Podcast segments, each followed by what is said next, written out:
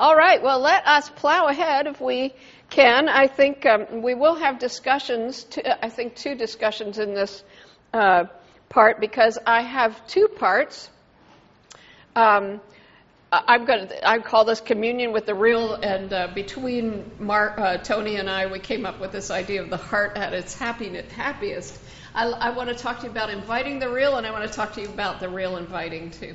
And uh, so I think that um, given the work that you have done so far in subsidiary focal integration and our uh, being poised to start to move into this idea of loving in order to know, um, I've already made the point that um, best epistemic practices should be those who those which invite the real. So what I'd like to give you is a selection from my catalog, my epistemological etiquette, and um, even in the book, this is never meant to be complete. I think what you do in life is come up with ways to invite the real.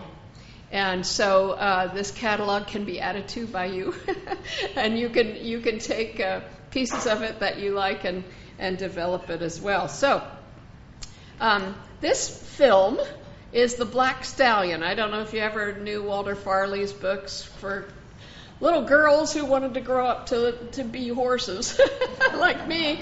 But uh, in any case, I loved the Black Stallion, and then when this movie came out, it was am- amazing. But uh, there's a shipwreck, and and this incredibly beautiful horse is shipwrecked, as well as this this boy, and of course the horse had been mistreated and, and all of that. So these two survive and wash up on an island, and then what we've got is this incredible cinematography of this dance of inviting the real between these two these two creatures. And in the end he is riding the horse.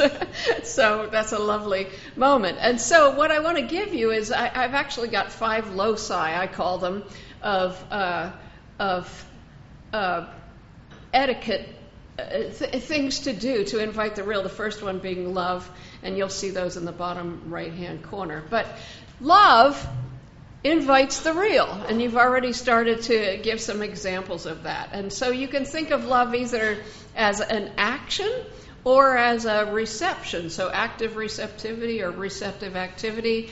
Uh, I think you can probably think of lots of movies of, of romance that are playing out that dynamic. Um, but both of those uh, are the sort of thing that would invite reality to come. And uh, ra- you can think of rapture, uh, notice, wonder, and delight are all these things that invite the real. Here's some really wonderful comments that uh, pertain to this. Um, I get this from R.T. Allen, who is an English philosopher and a Polanyian, and um, he writes that uh, Da Vinci said that every love is the daughter of a great cognition, and R.T. Allen says, oh no, if it's Christian epistemology, every cogn- cognition is the daughter of a love. So, so the love comes first, and then the knowing comes after that, and that he would say is Christian epistemology. David Bentley Hart, I think you might get to know in a personal way next year, I hear. But uh, he writes that delight is the premise of any sound Christian epistemology. And if you think of uh, getting to know a person, for example, there's simply no way, no way that a, um, a critical stance would invite that person to self disclose. But delight is essential, right? So, delight is the premise of a sound Christian epistemology. And then from Annie Dillard and Pilgrim at Tinker Creek, she writes that it is the lovers who see. So all of those are, are examples or, or ideas that have to do with how love invites the real.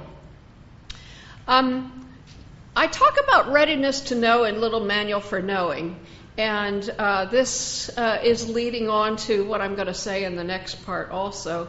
And that is um, there, there's certain things that grow us as knowers, and actually, it's love that grows us to be uh, somebody who can give in love to invite the real. So, so I'm going to say it all begins with the uh, mother smile, the loving gaze of the other, and in particular, somehow, what needs to happen is that you need to see yourself being seen with delight.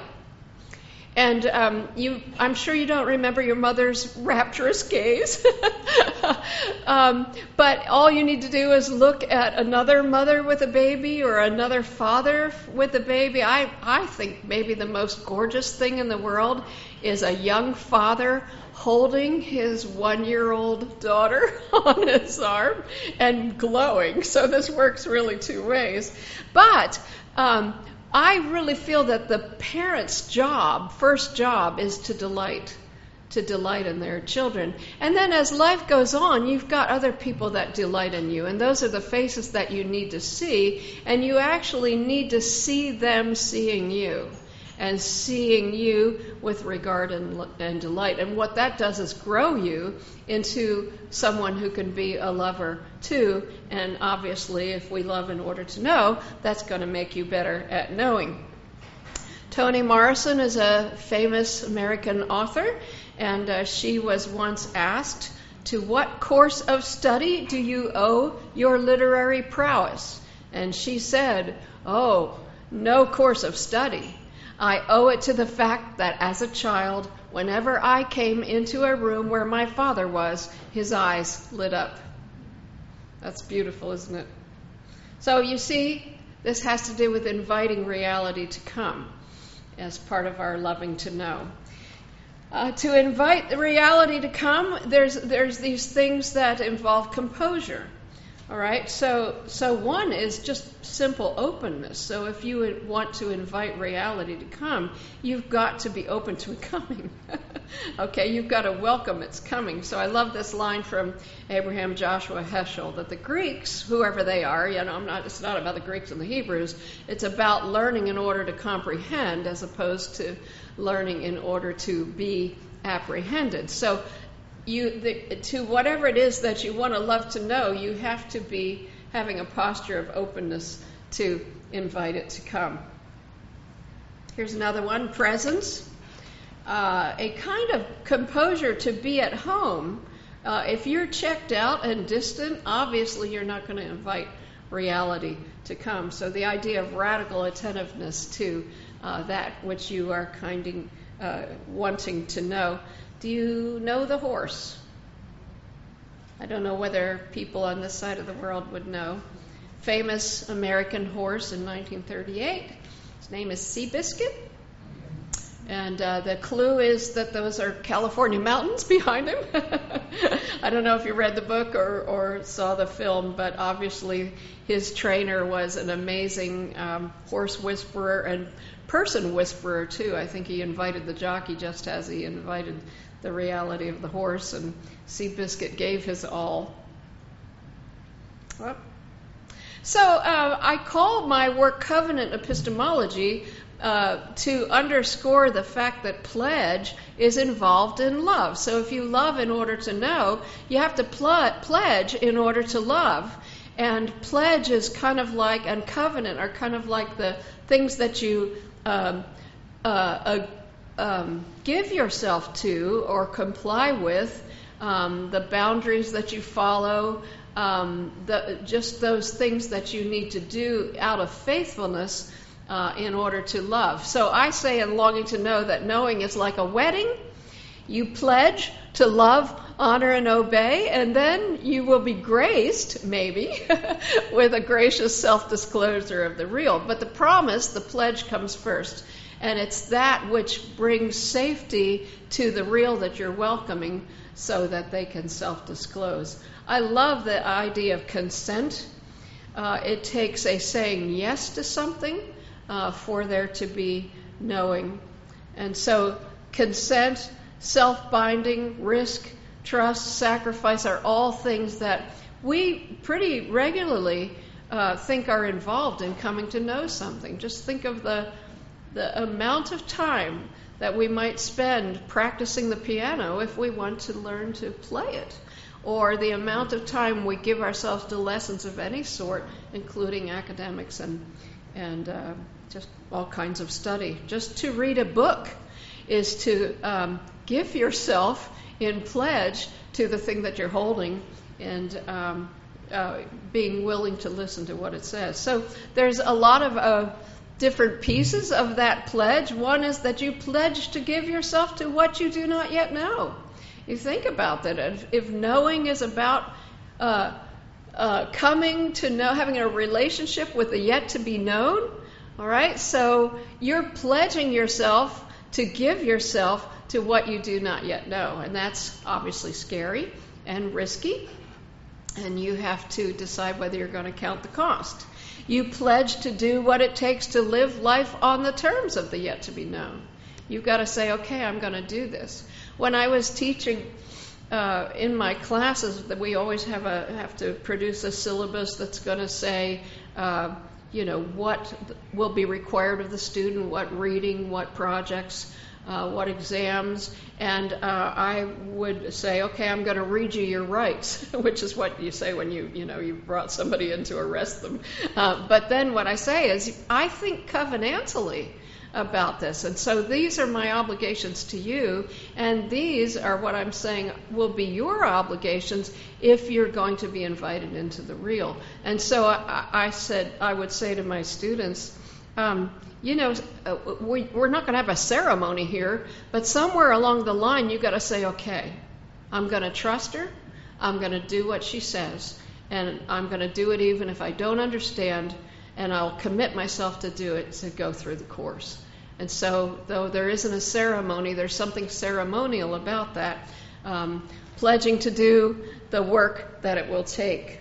I think it's also pledging to give welcoming space for the gracious disclosure of the other. It's somehow you've got to be hospitably open in order for reality to come, and um, it's got to be uh, uh, it's got to be welcoming.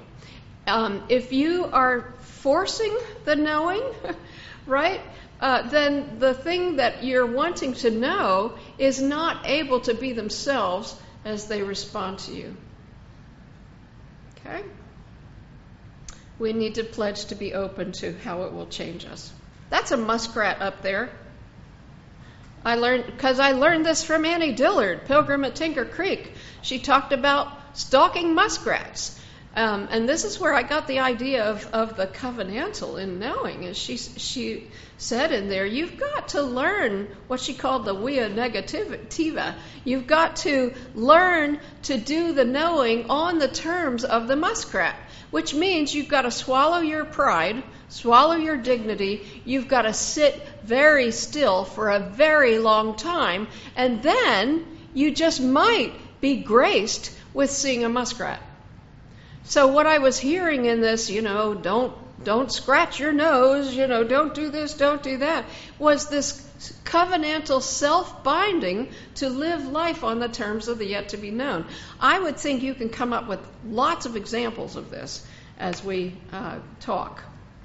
Here's another one I just love. That's Zacchaeus in the in the uh, the print the uh, you know the whatever that is pen and ink Um, drawing there. Of course, Zacchaeus was a wee little man, and he climbed up in the sycamore trees because he wanted to see the Lord.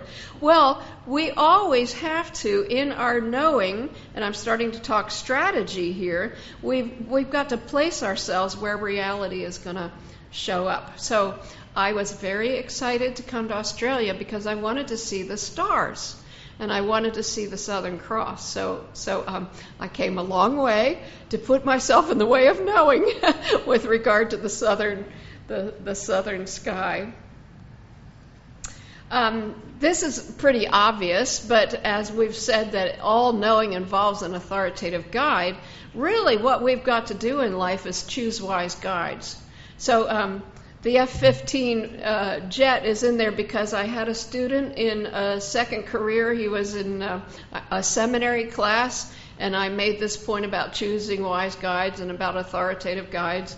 This was his second career. He had been a fighter pilot, and he said, Tell them Tell them there's no way to fly an F 15 without an authoritative guide. So, there, I've done it.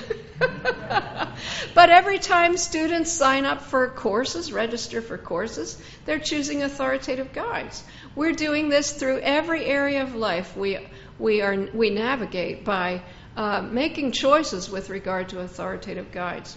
I have a, a former student who is uh, quite the go getter scholar. His name is Dru Johnson, and uh, he teaches at the King's College in New York City and has written several books, beginning with showing how in Scripture, in all the genres of Scripture, the first thing that has to happen in knowing is choosing the right guide, starting with Adam and Eve. And then he goes through every genre. And then the second thing is you have to do what the guide says. And then the third thing is then you might come to understand. So, choose wise guides. Live life on the terms of the yet to be known. I'm sure I've said this already. I certainly was trying to live life on bandits' terms to, to figure out what this little bird needed. I love this one, noticing regard. That's Jesus and the woman at the well, because when I figured this all out, it just automatically connected in my mind with John 4. Because it wasn't because Jesus named that woman's sins that she went delightedly racing to collar her enemies to drag them back to meet Jesus. No, it was that he saw her. He saw her. And in that seeing, he conferred dignity on that person. So we need the gaze of the delighted other. We need the gaze of someone who is gazing at us with regard. And uh, I hope you can think of lots of examples of this. One that comes to mind just now is my my former and uh, you know forever friend in philosophy, but former colleague Bob Fraser, who who I was so blessed to work with at Geneva College. And I'd say he saw me, and he saw me with noticing regard. I would also say that about John Stanley, my friend in the back. He's got his own slide up here, but but when I uh, met John in the town that I used to live in, in uh, in the Pittsburgh area, and John had a ministry, John sees people, and he saw me. And then when I brought my students down to the cafe, he saw them as well. Simone Weil in uh, Waiting for God has this incredibly moving account of the Good Samaritan and how there is this unseen lump of flesh in the gutter. But it is the Good Samaritan who sees, and she says, Love sees what is invisible, and she calls that creative attention. So here's John. John, wave at everybody. You're standing, sitting there at the back. This is what John looks like now. That's what he looked like a long time ago when he was a captain of the church army. Are you still a captain of the church army? I'm still. Oh, you do? okay. Well, anyway, um, so he came to my broken town of, of Aliquippa, very post industrial and uh, kind of a ghetto of a town. And when I first saw it, first I didn't go there because when I moved to that area, people said, don't go to Aliquippa, you'll get shot. Um, but when I got my courage to go down there, my heart started to long for this cute little uh, ghost town. And uh, then a, a, year or two later, I met John and heard about this cafe, and my heart just recognized everything that I was longing for to happen in Aliquippa. So I had to go down and check out John to make sure he was on the up and up. And uh, this Uncommon Grounds Cafe was a listening space, and John was committed to listening evangelism, as he uh, calls it. And uh, volunteers were taught to listen and to listen and to listen. so, um, Eugene Gendlin, a, a, psychiatrist I once heard, uh, says that people don't even have a story until you listen to them. So, part of inviting the real is listening. Listening is not a passive recording of information. Listening face to face is that which confers dignity, noticing regard, and invites the real to come.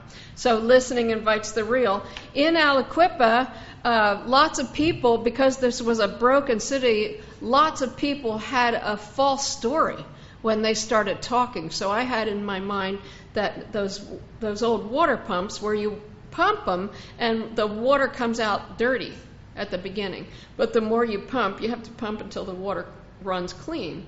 And so you have to listen until people start to tell their story truly, which involved saying, Help! I need help, right? So what I'm in is not right, and I need someone beyond me to help. And at that point, John would say, People save themselves. He said it, not me. I'm just quoting you. Go see him. By the way, John now is uh, the minister at St. George's Anglican in Paddington. So it's a really great reunion that uh, he and Alice and then Stacy and I have been having. The word indwelling comes from Michael Polanyi, but this is about Barbara McClintock, a famous geneticist who, who has a, a Nobel Prize for working with corn. And uh, the biography of her life is called A Feeling for the Organism. And um, she speaks of the need for respect for difference and also a kind of sympathy that allows intimacy without doing away with otherness. And one of the things that's going on here, and I, I don't know quite how to fit this in, but the yet to be known is the other. And I, when I say other, I'm not using the word dismissively. I'm using the word as that which to which we owe regard, uh, to on which we confer dignity. And so if you're, you know, inviting the real, you are inviting something to come to you that's other than you, right? But will feel at home in a hospitable in a hospitable place. Did you ever hear of Zen and the Art of Motorcycle Maintenance? This came out when I was 21. And uh, I finally read it about a decade ago. And uh, uh, do, did you did you, do you remember this? If you, if you read the book How You Fix a Motorcycle, it's peace of mind. so again, you've got to quiet yourself to listen to the motorcycle, right? So and you do that to invite the real. So Polanyi is the one who comes up with this idea of indwelling the clues subsidiarily, but that certainly means sitting with what, what is coming to you and getting inside of it in an empathetic sort of a way. Do you know this word? Perichoresis? So, uh, Cappadocian fathers got this idea that this lively dance was really a great picture of how the, members of the Trinity uh, re, respond to each other. And so there's, there's lovely interpenetration. I think of it as overture response. It's dancing around, so may I have this dance? Yes, you may. May I have this dance? Yes, you may. Overture response. Back and forth, back and forth. And I would like to suggest that that overture response is really the dynamic of the real and uh, and it's also the dynamic of flourishing. So, as your organization, your football team, your classroom, uh, your your worship experience starts to kind of lift and levitate off the ground in this lovely overture and response. So I give to you and you give back to me. That's the dynamic of perichoresis. And that itself invites the reality to come. Okay? That means that in our knowing, and I think this is the way it was supposed to be at the beginning when you think of, of uh, the cultural mandate in Genesis 1, um, it's supposed to be this way that knowing brings healing. That's, what's supposed to happen. Knowing is an encounter that leaves the real and you in a different place and in communion. Okay? So, again, it's not passive registering of information, and if it is passive refer, uh, registering of information, that actually is unhealing. Okay? I've got a I, may not have that quote in here, but this from Robert Farrar Capon that boredom is the fertilizing principle of unloveliness. Okay, so you cannot comport yourself in a manner of indifference and have that be healing or even indifferent. It's actually damaging with regard to what you want to know. I'd like to say that taking the Eucharist is itself the best epistemic practice. It certainly is the paradigm uh, for loving in order to know, and it's pretty remarkable. I'll never forget about the time I met John. I went to my first celebration of the Eucharist, and my eyes were opened because it became apparent to me that the real reason you go to church is to invite Jesus. And he comes. And why else would you go to church? That's the main act. So, 2006 was a good year.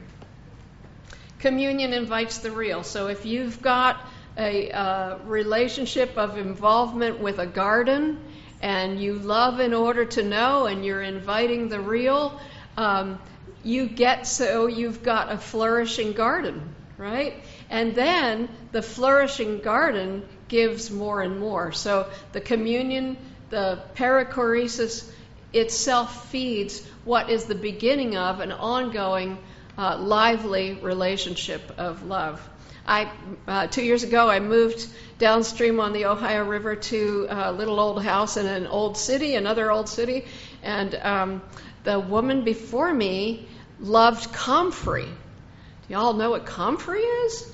Well, it's this this uh, what is it? Is it herb? I don't know, but I mean it's the best thing for your garden. So gardeners make comfrey tea. You can just cut cut the comfrey off and put it in your compost pile. Well, she was doing that before I moved in, and I want to tell you, all my plants look like they're on steroids. So you might want to check that comfrey out. Okay, time for our conversations. After this, I'm going to have a little bit on the real inviting you, and then uh, we'll have another conversation. So, this is the first of the two conversations in this talk. So, what I would love to know is your reflection about inviting the real. What real are you inviting? Uh, what are some of the maxims of epistemological etiquette that you already are practicing? Some of this list that I've given you. And which one or ones might you seek to add? Perhaps you have another example or, or a candidate for um, uh, epistemological etiquette or good behavior to invite the reality invite the real. And also, then, if you can think of an example of some knowing that has led to shalom, that's really beautiful too. So let's take, oh, let's say five to seven minutes and um, grab yourself a cup of coffee while you're talking, because it's not going to be more than seven minutes, and then we'll talk to each other. All right.